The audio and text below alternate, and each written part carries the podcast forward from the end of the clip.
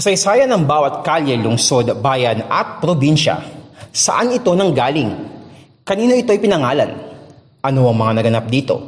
Tunghayaan ang mga literal na kwentong bayan dito lang sa G P S Podcast.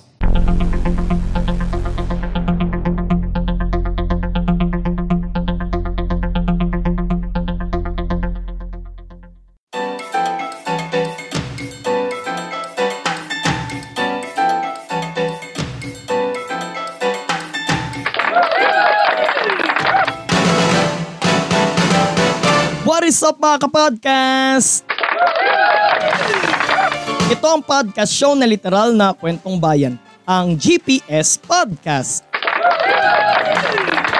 Ngayong buwan ng Pebrero, ginugunita ang ikapitumputwalong anibersaryo ng Battle of Manila, ang may tuturing na pinakamalagim na kabanata sa kasaysayan ng Pilipinas. Nangyari ito mula February three hanggang March three, nineteen forty-five. Kung saan nilabanan ng magkasanib na puwersa ng mga sundalong Pilipino at Amerikano ang mga sundalong Hapon sa Maynila. Pinangunahan ni General Douglas MacArthur ang paglusob ng mga Allied Forces habang ang Imperial Japanese Armed Forces naman ay pinangungunahan naman ni na General Tomoyuki Yamashita at Rear Admiral Sanji Iwabuchi ng Imperial Japanese Navy. Bagaman nagwagi ang mga Allied Forces at napalaya nila ang Maynila mula sa kamay ng mga Hapon, maraming mahalagang gusali, tanggapan ng gobyerno, infrastruktura, mga kabahayan, paaralan at simbahan ang nawasak ng giyera. Isang libo at sampu ang namatay sa panig ng mga sundalong Pilipino at Amerikano habang nasa sixteen thousand six hundred sixty-five naman ang nasawi sa panig ng Imperial Japanese Armed Forces. Pero ang pinakamasaklap sa kaganapang ito, mahigit isang daang, sibil, isang daang libong sibilyan ang walang awang pinatay ng mga sundalong Hapon. May mga mahalagang gusali ang ginamit ng mga Hapon bilang garrison ng mga sibilyan. Dito'y ginahasa ang mga kababaihan, pinugutan naman ang karamihan sa mga kalalakihan at ang mga walang pamuwang-muwang na mga sanggol ay tinuhog ng bayoneta ng mga Hapon. Pasintabi po sa mga nakikinig at sa mga nanonood. Ang mga nagkukubli naman sa kanilang mga tahanan ay hindi rin nakaligtas sa kalupitan ng mga Hapon. Sinilaban sila sa loob ng kanilang mga tahanan at ang magtatangkang tumakas ay raratratin ng machine gun ng mga Hapon. Kasabay ng naganap na labanan sa Maynila, isa pang madilim na pangyayari sa kasaysayan ng Pilipinas noong World War Two ang naganap naman sa labas ng lungsod. Ito ay sa dating bayan ng Polo sa Bulacan na ngayon ay kilala na bilang lungsod ng Valenzuela. Sa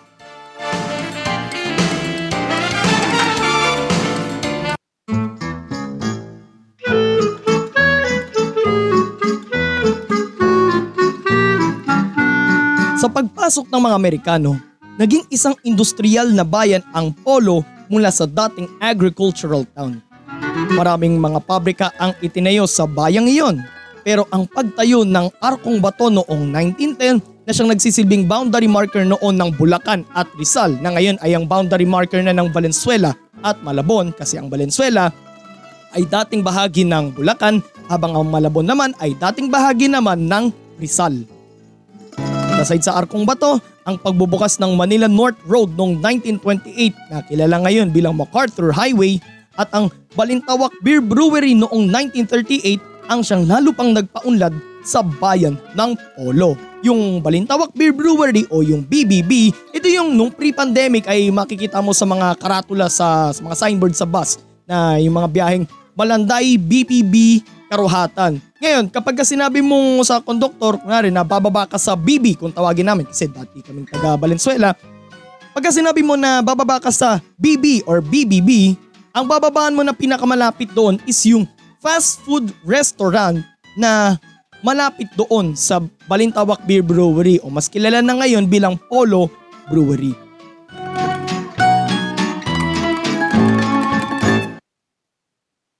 Pero magbabago ang pamumuhay ng mga taga-Polo sa pagsapit ng ikalawang digmaang Pandaigdig. Mga nagliliparang mga eroplanong pandigma, mga pagsabog sa mga kalapit na bayan at ang paglakas ng puwersa ng mga Hapon sa Asia Pasipiko. Ganito tingnan ng mga taga-Polo ang posibilidad na pananakop ng mga Hapon sa Pilipinas. Kaya bilang paghahanda sa pananakop ng mga Hapon, ipinag-utos ng alkalde noon ng Polo na si Andres Fernando ang pagtatago ng mga armas sa kanilang tahanan sa Baryo Malanday o sa Barangay Malanday ngayon upang hindi ito makuha ng mga mananakop. Subalit dinakip ng mga Hapon si Fernando sa kapinahirapan na siyang naging sanhi ng kanyang pagkamatay. Dahil sa pag-iral ng pangamba at takot, wala nang hindi sumang-ayon sa pagpasok ng mga Hapon sa Polo. Masagana nung unang pamumuhay ng mga taga-Polo sa ilalim ng pamamahala ng mga Hapon dahil sa paglakas ng kalakalan sa kanilang pamilihan. Pero sa kabilang banda, pinangingilagan naman ang bayan ng Polo sapagkat nakasona sa bayang iyon ang mga makapili at mga espiya ng Hapon. Ang Balintawak Beer Brewery o B B B na matatagpuan sa Barrio Marulas, ito yung pagkagaling mo ng monumento, northwards ka, paglagpas mo ng Tullahan River, yun na ka, or Tullahan Bridge rather, yun na kagad yun, yung B B B. Ay naging pagawaan at imbakan ng mga armas ng mga Hapon. Ginawa namang garrison ang ilang mga paaralan sa bayan at sa simbahan ng San Diego de Alcala dinadala ang mga pinaghihinalang kasapi ng gerilya para doon pahirapan. Sa Baryo Lawang Bato, dinakip ng mga Hapon ang ilang mga nagtitinda ng panggatong na kahoy sa hinalang mga kasapi sila di umano ng kilosang girilya. Karamihan sa kanila ay hindi na muli pang nakita. Daang-daang kabahayan naman sa Baryo Ugong ang sinunog ng mga Hapon. Binabayoneta din nila ang mga nadadaanan nilang sibilyan na hindi nagbibigay ng paggalang sa kanila. Noon kasi mga kapodcast, noong World War Two, pag kami nakasalubong kang Hapon, obligado kang mag-bow down sa kanila. Otherwise, pagmamalupit ang kanila, mayayari ka sa kanila. Ganon din yan nung panahon ng Kastila. Kapag nasalubong, nakasalubong ka ng mga Guardia Civil, you need to bow down to them. Kasi kung hindi, yari ka. Dahil sa gawain ng mga Hapon na pananakot, pangangamkam ng mga pagkain at ari-arian at pagpatay sa mga sibilyan sa Polo, lumikas pahilaga ang mga sibilyan patungong May Kawayan, Marilao at sa mga baryo ng Koloong at Wawang Pulo. Lumipat sa mga nayon ang mga nakatira sa poblasyon para lumiit ang tsansa ng mga Hapon na mahuli sila.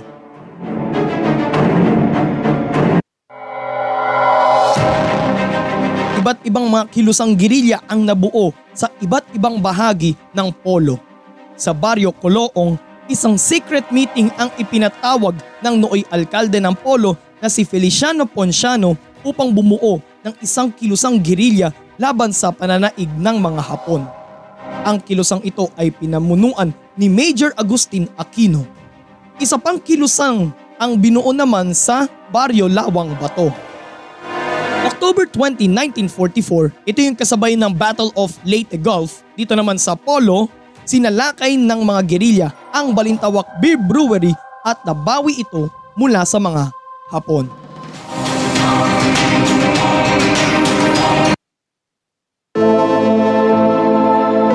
Subalit noong December tenth, nineteen forty-four, isang patibong ang ginawa ng mga Hapon upang supilin ang pagkilos ng mga gerilya. Nagpatawag kunwari ng isang pagpupulong si Mayor Ponciano sa paniniwalang hindi na sila pagmamalupitan ng mga Hapon kaya sila nagpunta sa poblasyon ng Polo. Ngunit pagdating doon, daang-daang kalalakihan ang dinakip ng mga Hapon kabilang na si Mayor Ponciano. Ang mga nadakip na karamihan ay mga taga-Polo at ang iba'y taga-kalapit na bayan ng Obando sa Bulacan ay dinala sa municipal building at do'y pinahirapan sila hanggang sa mamatay. Samantala, mas malupit ang sinapit ni Mayor Ponciano na kung saan ay binitin siya at pinilit umamin sa mga nalalaman niya tungkol sa pagkilos ng mga gerilya sa Polo. At nang hindi umamin ay pinakagat pa siya sa mga aso ng mga Hapon. Again, pasintabi po sa mga nakikinig at sa mga nanonood na naging sanhi din ng kanyang pagkamatay.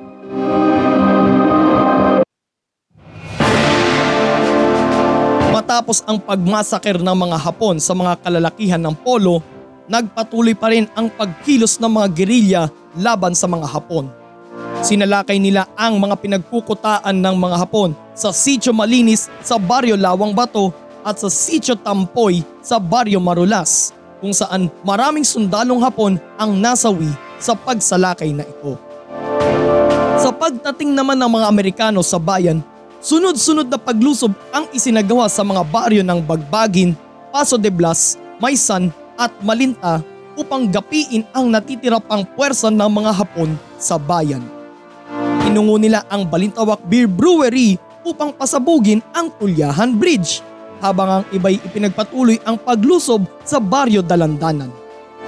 Naging matagumpay din ang paglaban ng mga Allied Forces sa mga Hapon sa Sitio Bilog na nasa pagitan ng mga baryo ng Balangkas at Wawang Pulo. Sa pagpatuloy, sa pagpapatuloy ng sagupaan ng mga Allied Forces at ng mga Hapon, sinunog nila ang halos kalahati ng bayan ng Polo. At sa pag-aakalang may natitira pang mga Hapon, dito naman binomba ng mga Allied Forces ang simbahan ng San Diego de Alcala.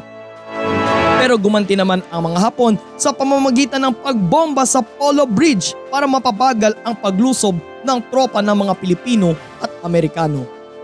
Dito muling nahati ang Polo sa dalawa, kung saan niliberate na ng mga Allied Forces ang hilagang bahagi habang kontrolado pa rin ng mga Hapon ang katimugang bahagi ng bayan kasama ang area ng poblasyon. Naliberate na ng mga Allied Forces ang halos kabuuan ng Polo noong February three, nineteen forty-five. At nang makatawid sa Polo River ang mga Pilipino at Amerikano, February eleven the same year nang tuluyan ng nilisan ng mga Hapon ang bayan ng Polo.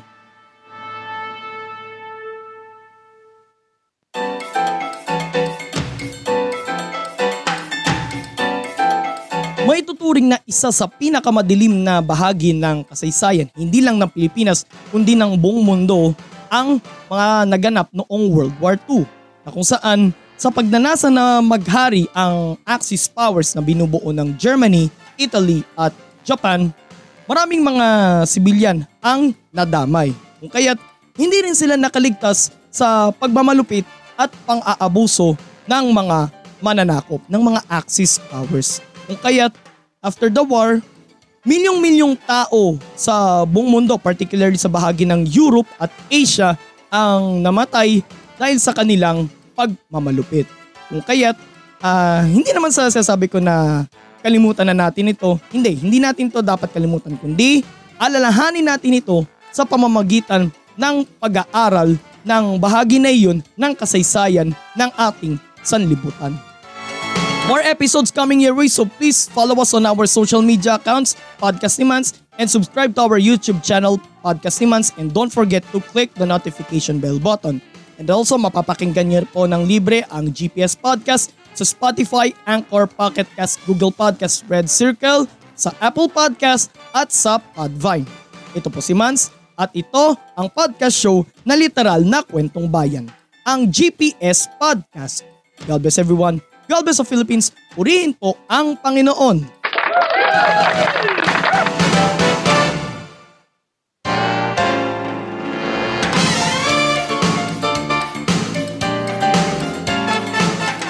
At yan ang isa na namang makabuluhang kwentuhan dito lang sa G P S Podcast. Walang chismisan, kwentuhan lang.